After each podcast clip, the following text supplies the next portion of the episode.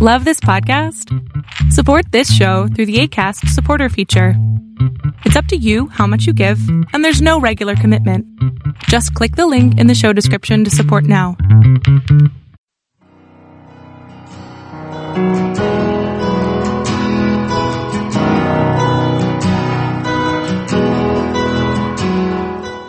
Welcome to Fresh Encounter, the radio ministry of Lifelong Anointing Church. Our mission as a church is to equip the body of Christ to increase in wisdom and in stature, and in favor with God and with men. We're glad that you joined us for this edition of the broadcast. It is our prayer that this broadcast will be a blessing to you. Here now is Pastor Otuno with today's message. There was this gentleman called Archibald MacLeish. He was a poet and a former librarian of the uh, of Congress. And he wrote this particular, you know, this particular verse that I'm about to uh, quote to you. He said, There is truth. In truth, a terror in the world, and the art have heard it as they always do. Under the homes of the miraculous machines and the ceaseless publications of the brilliant physicists, a silent wait and listens, and is heard. It is the silence of apprehension. We do not trust our time. And the reason we do not trust our time is because it is we who have made the time. We do not trust ourselves. We have played the hero's part, mastered the monsters, accomplished the labors, became gods, and we do not trust ourselves as gods. Because deep inside, we know what we truly are. In the old days when the gods were someone else, the knowledge of what we are did not frighten us. But now that we are gods ourselves, we bear the knowledge of ourselves. And like the old Greek gods here, uh, the old Greek heroes who learned when all the labors had been accomplished that it was he himself who had killed his own son. This is a very interesting, you know, poetic way of presenting something that uh, many of us feel, but for some reason we are not we are not as articulate as as uh, Archibald is. There is a sense, you know, there's a, there's a scarce commodity that we see within our community. And that particular scarce commodity is what is called trust. People have difficulty trusting the other person. A brother was asking the question this morning when he was doing his life class. And the question he was asking is that, how can you tell that you trust God? Okay? How do we trust God? How do you know you trust God? How can you explain to someone that you trust God? Trust is a very, very scarce commodity in our community today in the age that we live in. And the reason is because trusting requires that we put faith and confidence in someone else. Okay? When you say you trust somebody, it means that you have faith in that individual. It means that you are putting your confidence in that individual. It means that you are opening yourself to a little bit of vulnerability. In other words, I am entrusting certain things to this particular individual. And in the process of entrusting yourself, entrusting that particular, uh, you, you are putting that confidence in that individual, you open yourself up to be disappointed. You open yourself up to be vulnerable you open yourself up to become you. You are not guarded anymore because you are no longer in control. You are trusting another person to do certain things for you. Trust requires that you put eh, that we put faith or confidence in someone else. Trust requires that we hold someone else in a place of high esteem, such that we are confident that such an individual cannot but come true for us. In other words, we are saying this guy is so good at whatever he's doing that I'm trusting him, okay, to be able to come true for me. I'm trusting him to be able to do certain things for me. I'm trusting this particular person that he can never fail me. That puts you in a very, very unique position because number one, it causes you that you are no longer able to control that situation because that individual can do it and he can refuse to do it. You are simply trusting that person. Okay? You know, you know through the, the, the thought of putting our confidence in someone else is a very frightening one for a lot of people. The thought of putting my confidence in somebody else. The thought of saying that yes, you are responsible for taking care of this particular issue is a very frightening condition. It's a very frightening proposition. And that's why a lot of people don't do it. Okay? Because you don't know whether that person will do it. You don't know whether that person will be faithful enough to be able to fulfill their own end of the bargain. You don't know if that person is going to be faithful, you know, is going to be trustworthy. And that is why trusting other people is one of the most difficult things that we can go through. And this is what Archibald, uh, this is what Archibald MacLeish was saying. He said, we do not trust our times. They say we do not trust our time. And the reason we do not trust our time is because we do not, we, well, it is we who made the time and we don't trust ourselves. In other words, it's difficult for you to trust somebody else because you yourself don't trust yourself. You trust, you know, it's difficult to trust other people because you yourself don't trust yourself. If you're saying I'm going to do X, Y, and Z, and somebody else is expecting you to do X, Y, and Z, the reason why you cannot trust that person to do X, Y, and Z is because you yourself don't trust yourself doing that X, Y, and Z. So he said that we do not trust our time because it is we who make the time and we do not trust ourselves. In other words, we can't, how can we trust others when we do not trust ourselves? That is the question that MacLeish is basically saying. How can you trust somebody else if you cannot trust yourself? When things that we celebrate, as when things that we create fall apart, how can we trust? How can we trust ourselves? How can we trust other people when we ourselves don't trust ourselves? When the things that we create and hold dear begin to fall apart. When the national and traditional institutions that have defined us as a people begin to uh, crumble. When the salt of the world, which is the church, is continually losing its flavor. How can we trust others in that kind of a situation? The church that is supposed to be the place where everybody is supposed to tell the truth. The church that is supposed to be a place where everybody, where the pastor is supposed to be the man that you can be trusted. If you cannot trust the church, how can you trust another individual? If you cannot trust the pastor to tell you the truth, how can you trust other people? We, how can we trust the church when even our own pastors cannot even preach the gospel with faithfulness? How can you trust other people? The man who has sworn to uphold the word of God. The man who has said that he's going to preach the word of God. The man who has told us that yes, he's going to say the things that God has spoken unto him. If he cannot, if you can't trust him to preach the word of God, how can you trust the sister right on your side? How can you trust the brother on your left? How? Okay? So that is the situation that we find ourselves in the, the situation. Trust is a very difficult thing because of what people have done in the past. But as Christians, we are supposed to trust. I mean, we are expected to trust. Okay? And that is what the Bible tells the book of Proverbs chapter 3. Proverbs chapter 3, from verse number 5, the Bible says, Trust in the Lord with all your heart and lean not on your own understanding. In all your ways acknowledge him and he will direct your path. The Lord is, the Bible saying, trust in the Lord. In other words, so Christians are expected to trust. The Bible is telling us to trust especially in the Almighty God. And this is supposed to be the hallmark of a believer. Trust is supposed to be the hallmark of a believer. But unfortunately, not every believer trusts. They don't even trust God. Talking of trusting the next person. There are people who preach today who don't even believe what they are preaching. There are people who listen to preaching today who don't believe a word of what the pastor is saying. Okay? There are people who come to church today, they don't even believe in God. How can you trust in a situation where you don't even believe what you are listening to, when you don't believe what you say you believe, when you don't even believe the Bible that you are carrying up and down? How can you trust God? Trust is supposed to be the hallmark of the believer. But when we cannot trust, how can we trust when there is a lot of unknowns? How can you trust somebody when you don't even know the person? How can you trust God when you have no idea who God is? How can you trust the situation when you have no idea what the situation holds? How can you trust the politician when he lies to your face every time? How can you trust your boss when the intention of your boss is to be able to use you as a stepping stone to get to his next level? How can you trust when there's a lot of unknown?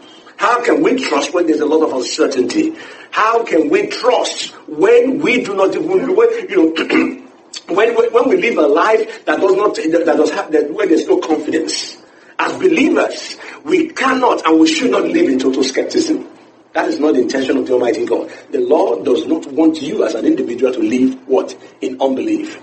And that's why it tells in the book of Revelation, in the book of uh, Hebrews 11, he said that anyone that will come to God must do what? Must believe that he is and is the rewarder of those who diligently seek him. In other words, you cannot walk with God unless you believe him.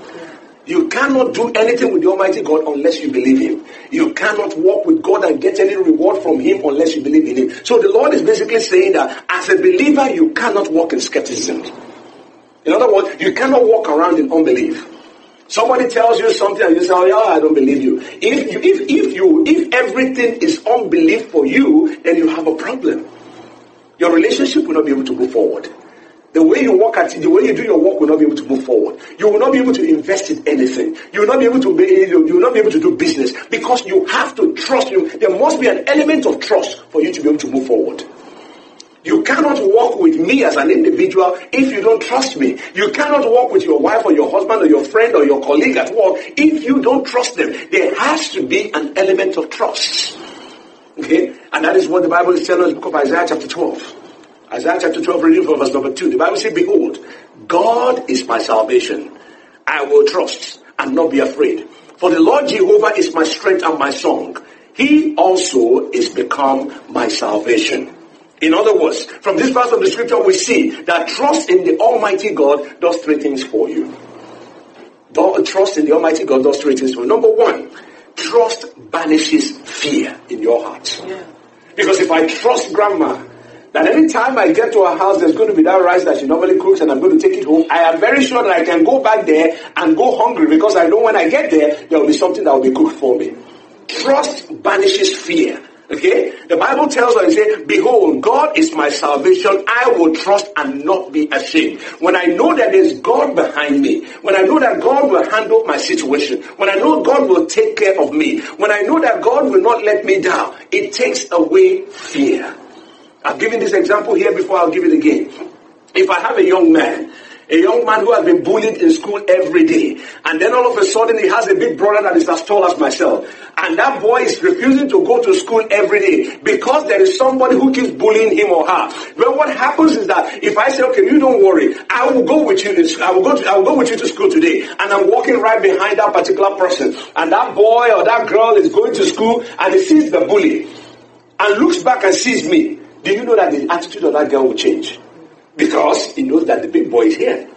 If this bully messes with me, he's going to get the beating of his life because you have this guy behind him. The same thing when you know God is behind you, when you know God holds your back, when you know God can take care of you, it banishes away fear. Number two, what the trust in the Almighty God does for you. Trust in the Almighty God gives you strength. That little boy or that little girl I'm just telling you about that I accompanied to school. If that bully makes the mistake of facing that boy or that girl, what happens is that he or she will have an unusual amount of strength. Why? Because he knows that there's somebody behind him or her who will fight for her.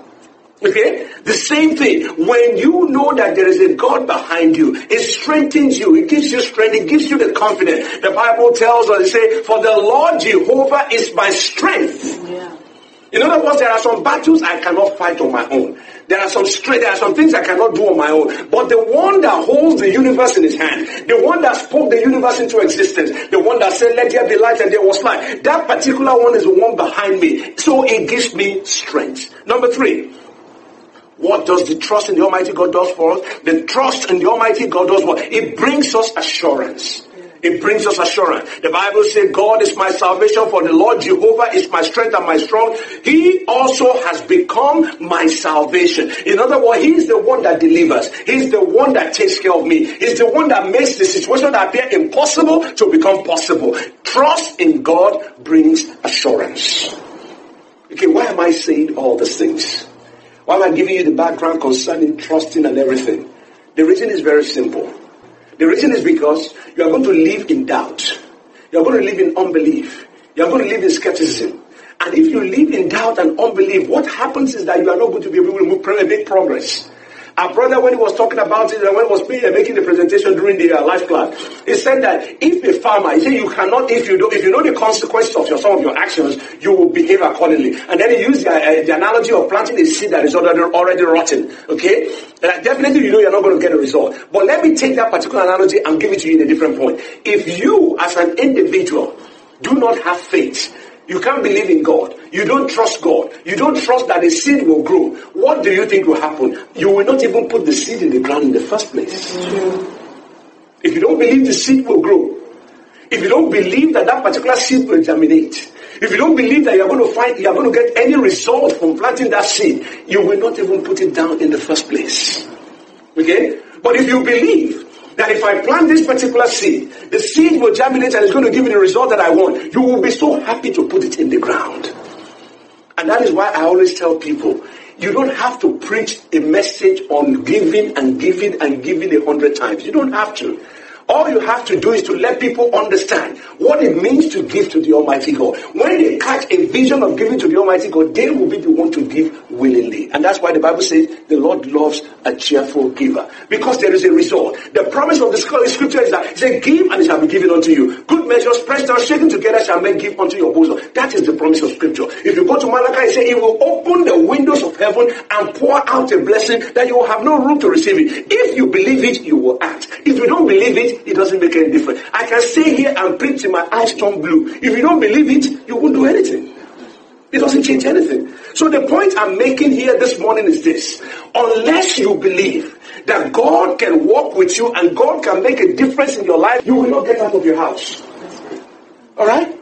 Why do you think people are locked up in the house? They say they have anxiety attack. It's because they believe if they step out of the house, something terrible will happen to them. But if you don't believe that, if you believe the angels of the Almighty God has given you, the Lord will give his angels charge over you. When you step out, you know nothing evil will happen to you. That is why we're talking about this. Trust in the Almighty God not only banishes fear, it not only brings certainty and, and strength, it, it, it also gives us, it, you know, it gives us confidence to be able to move forward. And as we begin the new year, there's a need for some level of certainty in our life. If we are going to take advantage of the opportunities that God will make available for us, you have to be able to trust God if you want to move forward.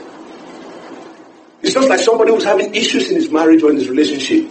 If you don't trust that there is hope for that marriage, or there's hope for that relationship, or there's hope for that job, or there's hope for that family, if you don't believe there is hope for it, you will not do anything.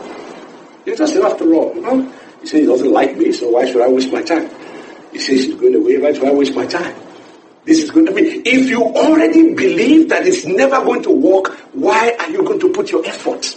So, as we begin the new year, there is a need for some level of certainty in our life if we are going to take advantage of the opportunities that God will make available for us this year. We need to be sure that things will be okay. We need to be sure that we are going to have a roof over our head, a job to go to, a future for our children. We need to know this, that there's a sure tomorrow for us. And that only comes by trusting the Almighty God. The question is, how can you be sure? How can you be sure? How can you be sure that God will meet you at the point of your needs? How can you be sure that you know that you can trust the unknown? How can you be sure? How can you be sure? Let's read Genesis 26 that we read for our Bible reading this morning. Genesis 26, the Bible tells us of a story of a man who was facing an uncertain future. You know the story. Bible tells us Isaac was living in a particular place. There was famine in the land. In other words, there was uncertainty. People that, that, that it's, it, we can we can equate it to mean a time of economic chaos. There was no job. There is no the crops were failing. There was famine in the land. This was the same time. It was on an uncertain time for Isaac, and the Bible details how he went from uncertainty to certainty. How he went from insecurity to security. How he went from unknown from the unknown to trusting the all-knowing God. Genesis 26. Reading from verse number one, the Bible said there was a famine in the land, besides the first famine that was in the days of Abraham. And Isaac went unto Abimelech, king of the Philistines, unto Gerar.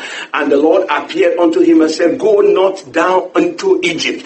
Dwell in the land which I shall tell thee of. Sojourn in this land, and I will be with thee, and I will bless thee. For unto thee and unto thy seeds will I give all these countries, and I will perform the oath which I swore unto Abraham thy father. And I will make thy seed to multiply as the stars of heaven, and I will give unto thee thy seed and I'll give unto thy seeds all these countries, and in thy seed shall all the nations of the earth be blessed. Because that Abraham obeyed my voice and kept my charge, my commandment, my statutes, and my laws, and Isaac dwelt in the land. If you go to verse number 12 of that same chapter, the Bible says Isaac sowed in that land and received in the same year a hundredfold, and the Lord blessed him. From this verse of the scripture, like I said a few minutes ago, Isaac was facing a time of uncertainty. Isaac did not even know what tomorrow will hold. Isaac was living in a time of famine. The Bible tells us that there was famine in the land and Isaac had two options. Isaac can deal with his own calculation or trust the Almighty God. And the calculation of Isaac was simple. There is Egypt and there is the word of God. Those were the options he had. It's either he can go to Egypt and go and stay with Abimelech and begin to benefit from Abimelech and use man as his own source of supply, sustenance, or he can trust the word of God and say, when God says, this is what I'm going to do for you, this is what I'm going to do for you if you remain here. He had two options. Isaac was faced with the option of doing his own calculation and to relocate or to stay with the all-knowing God. Those were the two options he had. The Lord assured him that his blessings and future security was not a function of his own wisdom, but rather a function of his own obedience. In other words, God was telling Isaac, this situation that you find yourself, this situation of uncertainty, that there are some people who are living in Africa who are stinkingly rich, that they wonder what you are coming to America, America to come and do. They just sit down and what, what are you coming to this place to come and do? I remember a friend of mine, he used to be a banker then. When I told him I was coming to America, I was looking at him. He says, What's wrong with you? What are you coming to do in America? In my own mind, I say it's easy for you to say that because you are doing fine. The guy is a manager in a bank at that time. He was doing fine. This is, this is way back in the 90s. He was okay. I said, you can ask that question because you have a job. I don't have a job. I'm a fresh graduate. I don't have a job. What do you want me to do? The point I'm making is that your prosperity in the new year is not a function of your location. It's a function of your relationship to the Almighty God. Yeah.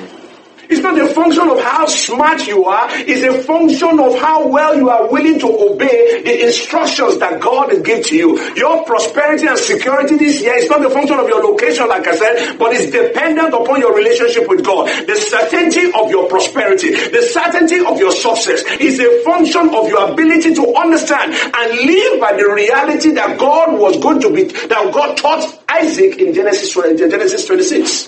That if you are going to move forward, if you are going to have the success that you desire, if you are going to get to where you need to get to this year, you need to learn some basic lessons.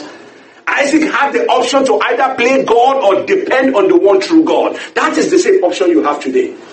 You can either determine, depend on your own ability or you can depend on the ability of the Almighty God. You can either trust your own strength and your connections, or you can trust the Almighty God. You can either believe the word of God, or you can believe the word that is spoken by the economists or the Wall Street or the politicians. It's a choice. Yeah. It's a choice. Isaac had the option to play God or to believe in God. He had to learn to trust and obey God. The willingness to trust and obey God, uh, he obeys his instruction while subject himself unto God's authority must be something that Isaac wanted to do on his own. In other words, your decision, the option that are facing you this year, the option to believe God or to believe yourself, the option to obey God or to obey your own wisdom, the option to follow your own uh, follow your own connection or follow the, the instruction of the Almighty God is a decision that you have to make this year. And God will not compel you. God is not going to force you. Let me repeat that. Your willingness to obey God's instruction and subject yourself under God's authority is a journey you must be willing to take if you want to see God move on your behalf. God is never going to force you, He's not going to compel you. Yeah and to make that transition from depending on your own wisdom and trying to figure things out on your own to trusting the unknown, to trusting the all-knowing God, you have to go through the seven process that Isaac went through. Number one process that Isaac went through, Isaac came to a point of recognition in his life. What does that mean? He had to recognize his unusual situation. The Bible tells us in verse number 1 of Genesis 26, it said there was a famine in the land. In other words, Isaac came to recognize his unusual situation. You have to recognize the situation where you find yourself. As long as you can still manage, as long as you can still control your own situation, as long as you can still use your own connection, the tendency to depend on your own ability will be strong. But when you say, okay, this is a unique situation that we find ourselves, I am no longer going to depend on my own wisdom. I'm going to depend on the wisdom of the Almighty God. I'm not going to depend on my own connection. I'm going to depend on the connection of the Almighty God. When you begin to see that, it changes you, it takes you from your own dependence, depending on yourself, to depending on the Almighty God. You have to come to that point of what? Come to the point of You have to come to the point of recognition, recognizing your special situation. Number two, Isaac had to come to the point of careful association. Careful association. Look at verse number two. Verse number one B. The Bible says Isaac went and Isaac went unto Abimelech, king of the Philistine. In other words, Isaac looked at himself. He said, This situation is bad. I need to go to help. I need to look for somebody who will help me. I need to find somebody who is more powerful. I need to find somebody who is more situated. I need to find somebody who is more resourceful to, for, to, be, to be able to help me. And the Lord is saying, in a situation like this, you don't need people who are resourceful. You don't need people who are rich. You don't need the help of man man, you need the help of God. One interesting thing that I've found is this. If God curses a man, no matter how you pray for that person, that person will never be blessed.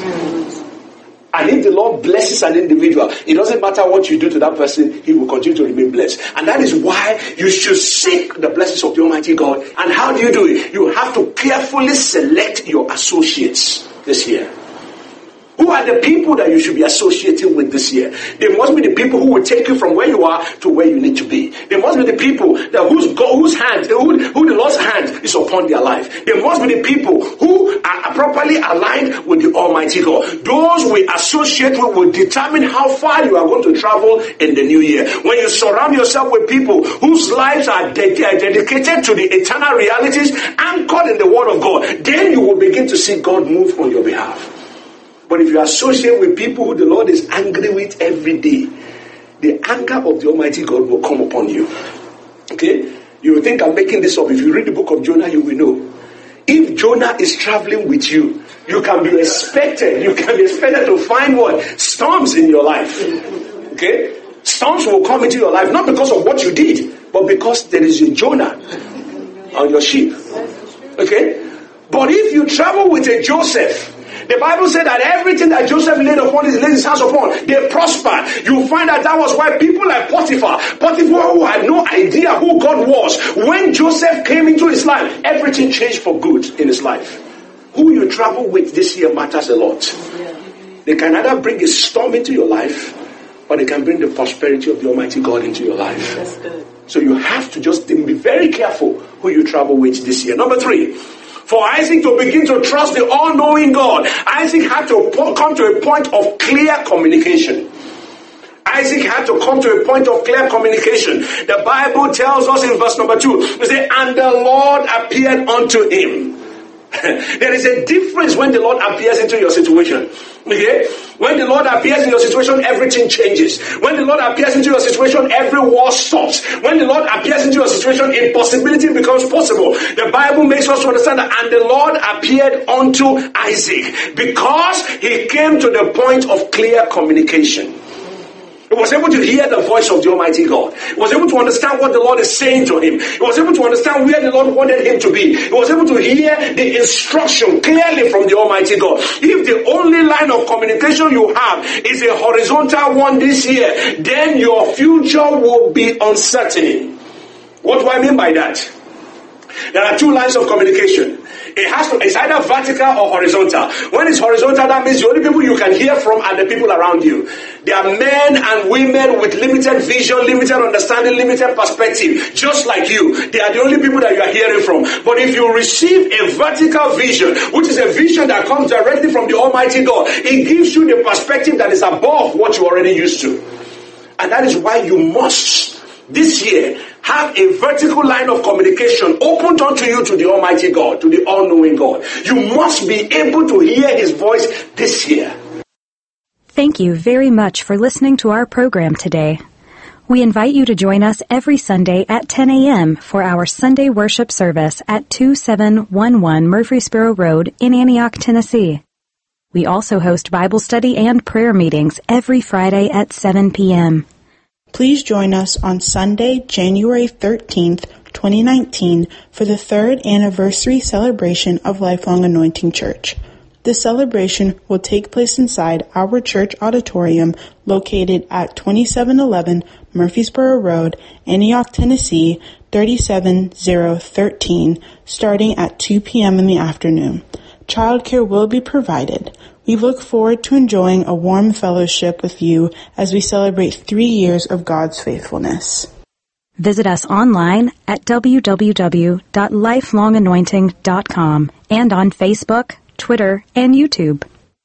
Join us next time for another edition of Fresh Encounter. On behalf of Lifelong Anointing Church, we thank you for listening.